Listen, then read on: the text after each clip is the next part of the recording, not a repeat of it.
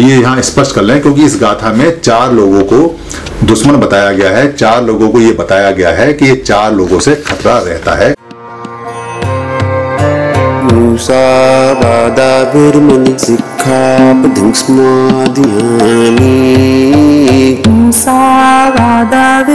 धम्मपद गाथा कथा 104 और 105 104 एंड 105 ये जो गाथा और कथा है, इसमें एक अनर्थ पूछने वाले की कथा है। अनर्थ का मतलब है बुरा पूछने वाला, यानी जिसका अर्थ ना हो, जो बुराई हो, उसको पूछने वाला एक आता है, इसको अनर्थ पुच्छक बोलते हैं। जो पूछता है भगवान से आके कि आप हमेशा अच्छा अच्छा बताते हैं, क्या अनर्थ के बारे में जानता है, हानि के बारे में जानते हैं, नुकसान के बारे में जानते हैं कि कौन से नुकसान की चीज़ है, कौन सी हानि की चीज़ है, कौन सी नहीं करनी चाहिए। मैं वो पूछना आपसे चाहता हूँ, उसके लिए मैं निवेदन करता हूँ। भगवान बुद्ध उसका आंसर देते हैं, जवाब बताते हैं कथा में। पहले आप गाथा सुन लीजिए, फिर मैं कथा सुनाता हूँ। ये दोनों जो गाथाएँ हैं 104 और 105 दोनों एक साथ आती हैं ये। अत्ता हवे जितंग सेयो, या चे आयंग इतरा पजा। अत्त दंतस्य, पोसस्य निच्चंग सयत चारियो। हवे जितंग सेव का मतलब है, अत्ता माने खुद और हवे माने निश्चित जितंग माने जो जीत ले, जीत को और सेव माने श्रेष्ठ। यानी कि अपने आप को जीतना वास्तव में श्रेष्ठ है, या चे आयंग इतरा पजा। मतलब वाह यानी इसके अतिरिक्त अगर कोई प्रजा को जीतता है तो जो दूसरी प्रजा है, अगर उसकी अपेक्षा करत, उसको जीतता है। यानी किसी प्रजा को या लोगों को जीतने की अपेक्षा करत।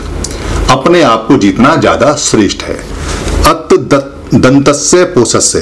अंत अत दत्तस्य का मतलब है, अत्त माने स्वयं हो गया और दंत माने दमन और शांत करना हो गया, के लिए। यानी अपने लिए दमन करना, शांत करना, पोषस्य पोषस्य का मतलब है पोषक के लिए। यानी कि जो हम ग्रहण करते हैं, ग्रहण करना अच्छा है। यानी जो हम पोषक पदार्थ खाते हैं, इस तरह से ग्रहण करना अच्छा है। निचंग संयत चारियो निचंग माने नित्य होता है संयत होता है ऐसा चारिका करने वाला। ऐसा पुरुष वास्तव में संयत होता है और नियत होता है अच्छा होता है। इसके चूँकि ये दोनों साथ साथ हैं दूसरी है नेव देवो ने गंधवो न मारो सह वमणा। नेव देवो चे गंधवो का मतलब है न एव यानी न ही तो उसको देव पराजित कर, कर सकता है न ही गंधर्व न ही उसको वामन वामन का मतलब है जो बाहर से आए हुए वमन लोग हैं, क्योंकि भारत के लोगों को तो समण बोलते हैं। यहाँ ये जो शब्द है, वमणा भी बोला जाता है वमन भी है, और इसको बही मणा भी बोलते हैं, और ऐसा का ऐसा ये पाली में लिया गया है तो आधे रह के साथ भी इसको ब्राह्मणों भी बोलते हैं, या ब्रह्मा भी बोलते हैं, ब्राह्मणों भी बोलते हैं। बेसिकली आधे रह का जो शब्द है, वो पाली में है नहीं, मगर चूँकि वो लोग आधे रह के साथ बोलते थे, जो भारत से बाहर के आए जिनको समणा नहीं होते थे, समण यहाँ यहाँ के लोग हैं तो यहाँ के लोग उनको वमण बोला करते थे, वमण। और वो लोग चूँकि आधे रह का इस्तेमाल करते थे तो वो अपने आप को ब्राह्मण बोलते थे, ब्राह्मण बोलते थे, और यहाँ के लोगों को शर्मण बोलते थे, क्योंकि उनको शय की आदत थी और रे लगाते थे साथ में। तो इसलिए उनकी भाषा में आधा शय और रे होता है, और यहाँ के लोगों की भाषा में आधा रह नहीं होता। ये बिल्कुल स्पष्ट समझ लें। यहाँ के लोग अपने आप को समण बोलते थे और उनको वमण। और उधर के लोग, यहाँ के लोगों को शर्मण बोलते थे और अपने आप को ब्रह्मण या ब्राह्मण बोलते थे। तो आपको कोई भी पराजित नहीं कर सकता। जितंग अपराजितंग कैरा, यानी कोई नहीं कर सकता। कैरा पराजित आपको ना तो देव कर सकता है, ना गंधर्व कर सकता है, ना ही ब्राह्मण कर सकता है और ना ही मार कर सकती है। तथा रूप से जंतुनो तथा रूप से का मतलब है इस रूप के लिए, यानी इस प्रकार से जंतुनो जंतुनो माने जीव या जीवो। यानी कि जो जीव है, उसको कोई नहीं पराजित कर सकता, जो अपने आप को पराजित कर लेता है अपेक्षाकृत किसी और को पराजित करने के मुकाबले। जो ये बुराइयाँ सारी छोड़ देता है, उसको कोई पराजित नहीं कर सकता, ना ही तो वमन कर सकता है, जो बाहर से आए हुए लोग हैं, ना ही उसको मार कर सकती है, जो अंदर की बुराई है, ना ही उसको गंधर्व कर सकता है। गंधर्व जो है, वो कंधार के आसपास के लोग हैं उस समय के, और ना ही उसको देव कर सकते हैं। देव दो तरह के हैं। देव पाली के अंदर वो भी आता है जो पंचशील का पालन करते हैं, और देव वो भी आता है जिसको वमन अपना नायक मानते हैं। तो यहाँ जो संबंध है, वो वमनों का जो नायक है, उससे देव का मतलब है। समण लोगों का जो देव है, वो नहीं है। तो ये यहाँ स्पष्ट कर लें, क्योंकि इस गाथा में चार लोगों को दुश्मन बताया गया है, चार लोगों को ये बताया गया है कि ये चार लोगों से खतरा रहता है। मगर अगर आप अपने मन को शुद्ध कर लेते हैं, शुद्ध का मतलब है कि अगर आप शराब नहीं पियेंगे, आप चोरी नहीं करेंगे, आप अगर व्यवचार नहीं करेंगे, आप अगर हत्या नहीं करेंगे, आप अगर झूठ नहीं बोलेंगे तो देव हो, या वमन ब्राह्मण हो, या मार हो, और या गंधर्व हो। इन चारों में से कोई भी आपको कभी भी पराजित नहीं कर सकते। आपकी जीत निश्चित है। कितना स्पष्ट भगवान बुद्ध ने ये गाथा नंबर 105 में बताया है कि चार लोग ये आपकी विजय को पराजित में बदल सकते हैं, जय को पराजय में बदल सकते हैं, आपकी विजय को हार में बदल सकते हैं, मगर तभी बदल सकते हैं जब आप पाँच बुराइयाँ यानी पाँच सील को छोड़ देंगे। जब आप पाँच सील का पालन नहीं करेंगे तब ये मार सकते हैं। सच्चे आदमी को, अच्छे आदमी को इनमें से कोई छू भी नहीं सकता। कथा इस प्रकार रही कि अनर्थ पूछने वाले ने, अनर्थ पूछने वाले ने भगवान बुद्ध से जब कहा तो भगवान बुद्ध ने उसको जवाब दिया कि वो हानि और लाभ के बारे में सब जानते हैं। सूर्य उदय होने के बाद, यानी सनराइज होने के बाद में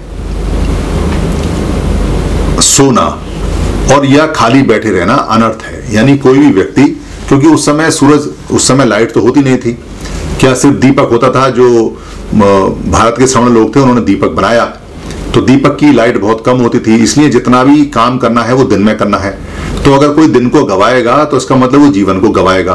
तो सूरज की रोशनी होने के समय, यानी कि सूरज निकलने के बाद में, कोई आदमी अगर सो रहा है, या कोई आदमी अगर बैठा हुआ है खाली तो इसका मतलब वो अनर्थ है, नुकसान है, हानि है।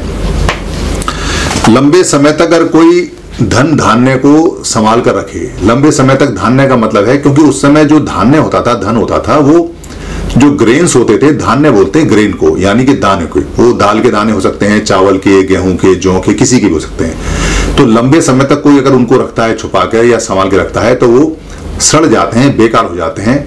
ना तो वो खाए जाएँगे फिर, और ना ही वो खेत में बोने के काम आएँगे। इसलिए वो कहते हैं कि लंबे समय तक अगर कोई धान्य ये ध्यान रखना कि धन और धान्य दोनों का मतलब वहाँ पर ग्रेन्स हैं, चावल हैं, दाल हैं, गेहूँ हैं। तो लंबे समय तक अगर कोई रखता है इसको तो वो बेकार है।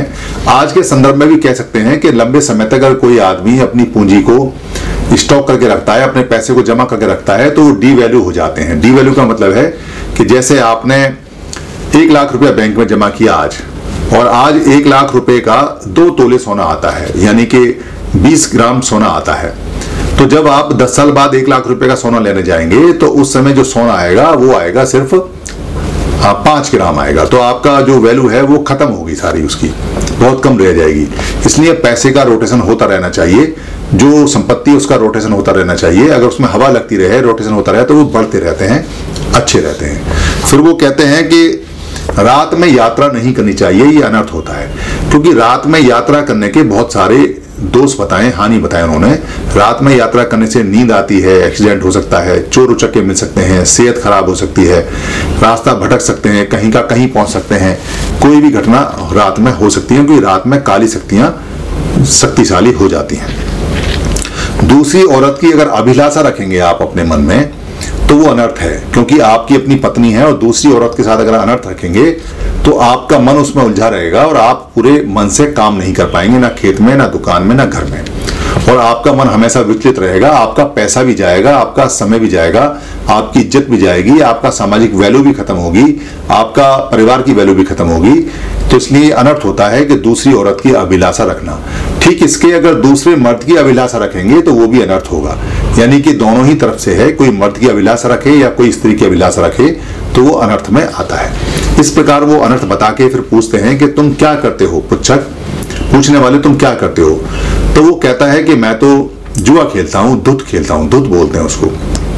तो वो पूछते हैं, क्या जब आप दुध खेलते हो तो क्या हमेशा जीतते हो आप? कि नहीं, कभी मैं जीतता हूँ और कभी मैं हारता हूँ। तो भगवान बुद्ध कहते हैं, फिर ऐसा खेलो कि आप हमेशा जीतो। तो वो पूछता है कि ऐसा कौन सा खेल है जिससे हमेशा जीते तब भगवान बुद्ध उसको ये गाथा नंबर 104 105 उसको बताते हैं कि अपने आप को जीतना और अपने आप को शुद्ध करना ऐसा जीत है जिसको कोई नहीं हरा सकता। ना ही देव हरा सकते हैं, ना ही ब्राह्मण हरा सकते हैं, वामन हरा सकते हैं, वमन हरा सकते हैं, ना ही मार, यानी मच्चू और मृत्यु हरा सकती है और ना ही गंधर्व हटा, हरा सकते हैं। ये आपकी जो जीत है, ये हमेशा अजय रहेगी, इसको कोई नहीं हरा सकता। इसलिए आप ये पाँच बुराई छोड़ दीजिए, जो पाँच बुराई जीवन में आपको हराती हैं। ऐसा करके वो इस गाथा को बताते हैं, और मैंने इसकी गाथा आपको बताई है। यहाँ अगर आप एक ध्यान दें तो वो धुत खेलता है, जुआ खेलता है। जुआ खेलने की जो सबसे एक कमाल की बात है, वो ये है कि जुआ खेलने वाला जीवन में कभी नहीं जीतता। जुआ खिलाने वाला हमेशा जीतता है। यानी कि अगर एक जुआ घर है और जुआ घर में वो जुआरी उनको जुआ खिलाता है तो वो अपनी जगह देता है, उनको सुविधाएँ देता है। इसको आज के समय में आप कैसीनो समझ सकते हैं। तो लोग अपना पैसा लेके आते हैं, जैसे कोई आदमी हज़ार रुपए लेके आया और वो जुआ खेलने गया। तो जब वो हज़ार रुपए का जुआ खेलता है तो दो बातें होंगी। या तो वो हज़ार रुपए के ज़्यादा जीत के सपोज़ उसने माना, दो हज़ार रुपए जिसने बना दिए हज़ार और जीत लिए। या वो हज़ार रुपए के हज़ार रुपए हार गया। तो जब वो हज़ार रुपए जीता या हज़ार रुपए हारा तो दूसरे जो जीतने वाला है, उसके पास पैसा गया। यानी किसके पास गया? हारने पे। जो खिला रहा है, उसके पास में। और जो जीत रहा है, वो फिर दोबारा खेलने के लिए आता है।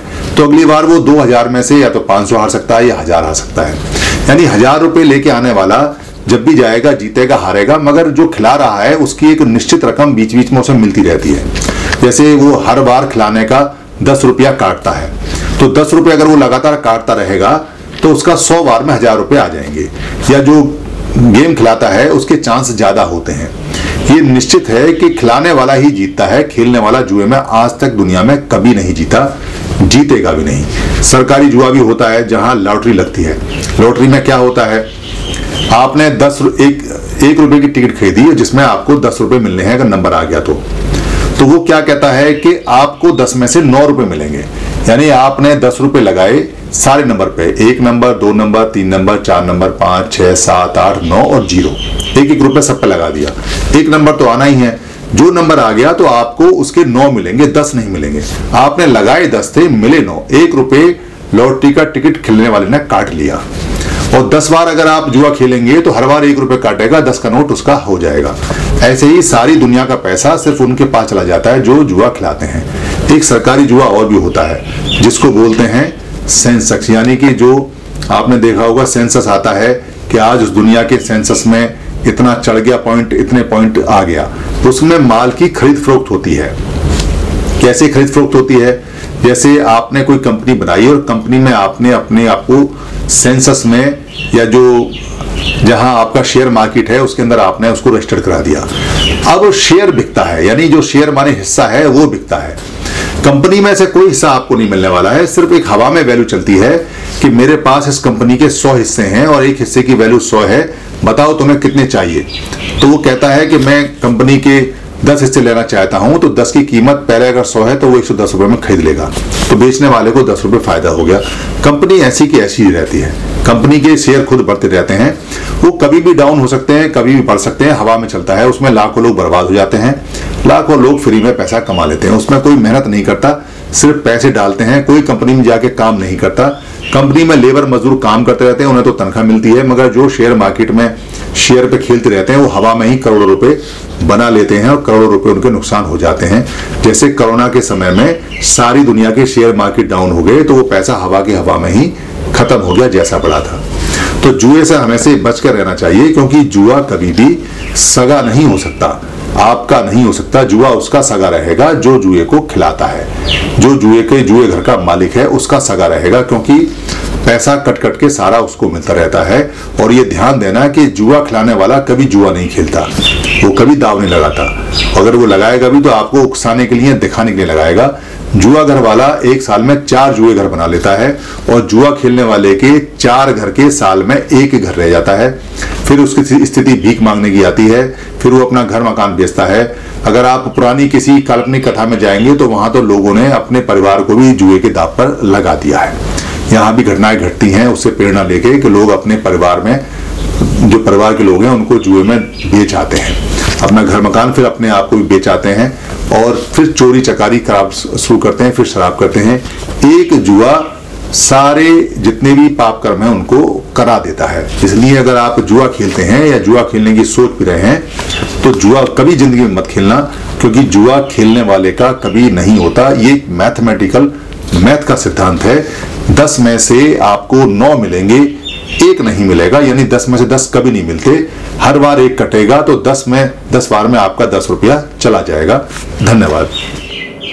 आप सभी से ये निवेदन है कि अगर आपको ये वीडियो अच्छी लगती है या बाकी वीडियो अच्छी लगी हैं, और आपको लगता है कि धर्म की वीडियो किसी को और मिलनी चाहिए, या किसी को गिफ्ट में भेजनी चाहिए, या किसी भाषा में कन्वर्ट करके आगे बढ़ानी चाहिए, या प्रिंट में, किताब में छापनी चाहिए, या इसकी जो ऑडियो है, उसे निकाल के भेजना चाहिए या इसका किसी पार्ट को इस्तेमाल करना चाहिए तो आपको लिबर्टी है, आपको छूट है। ये सभी कॉपीराइट फ्री हैं। आप अपने फेसबुक पे, अपने पेज पे, अपने ट्विटर पे या अपने हैंडल पे या लिंक को कहीं भी शेयर कर सकते हैं, कहीं भी चला सकते हैं। आप यूट्यूब पे भी चला सकते हैं, अपने नाम से चला सकते हैं। इसके लिए इजाज़त लेने की या परमिशन ले, लेने की बिल्कुल भी ज़रूरत नहीं है। आप इसको अपना मान के चलाएँ, क्योंकि धम्म सबका है। हम जो बताते हैं, वो भगवान बुद्ध का है या महापुरुषों का है। उन्हीं की बात को सरल भाषा में बताते हैं। हमारा सिर्फ़ इतना राइट है इस पे कि हम इसको लोड कर देते हैं। बाकी सारी ये पूंजी आपकी है। धन्यवाद।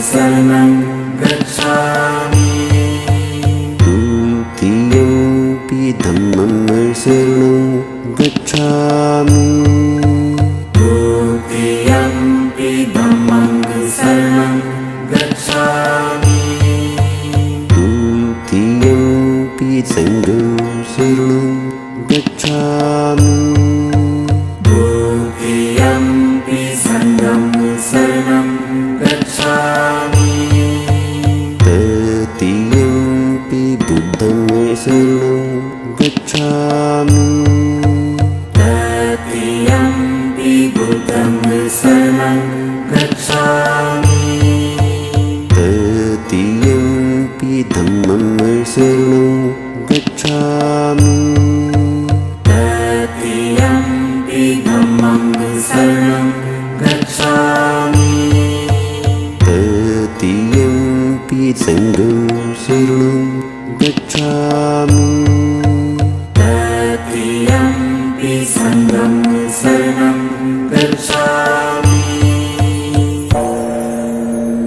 साधु साधु साधु।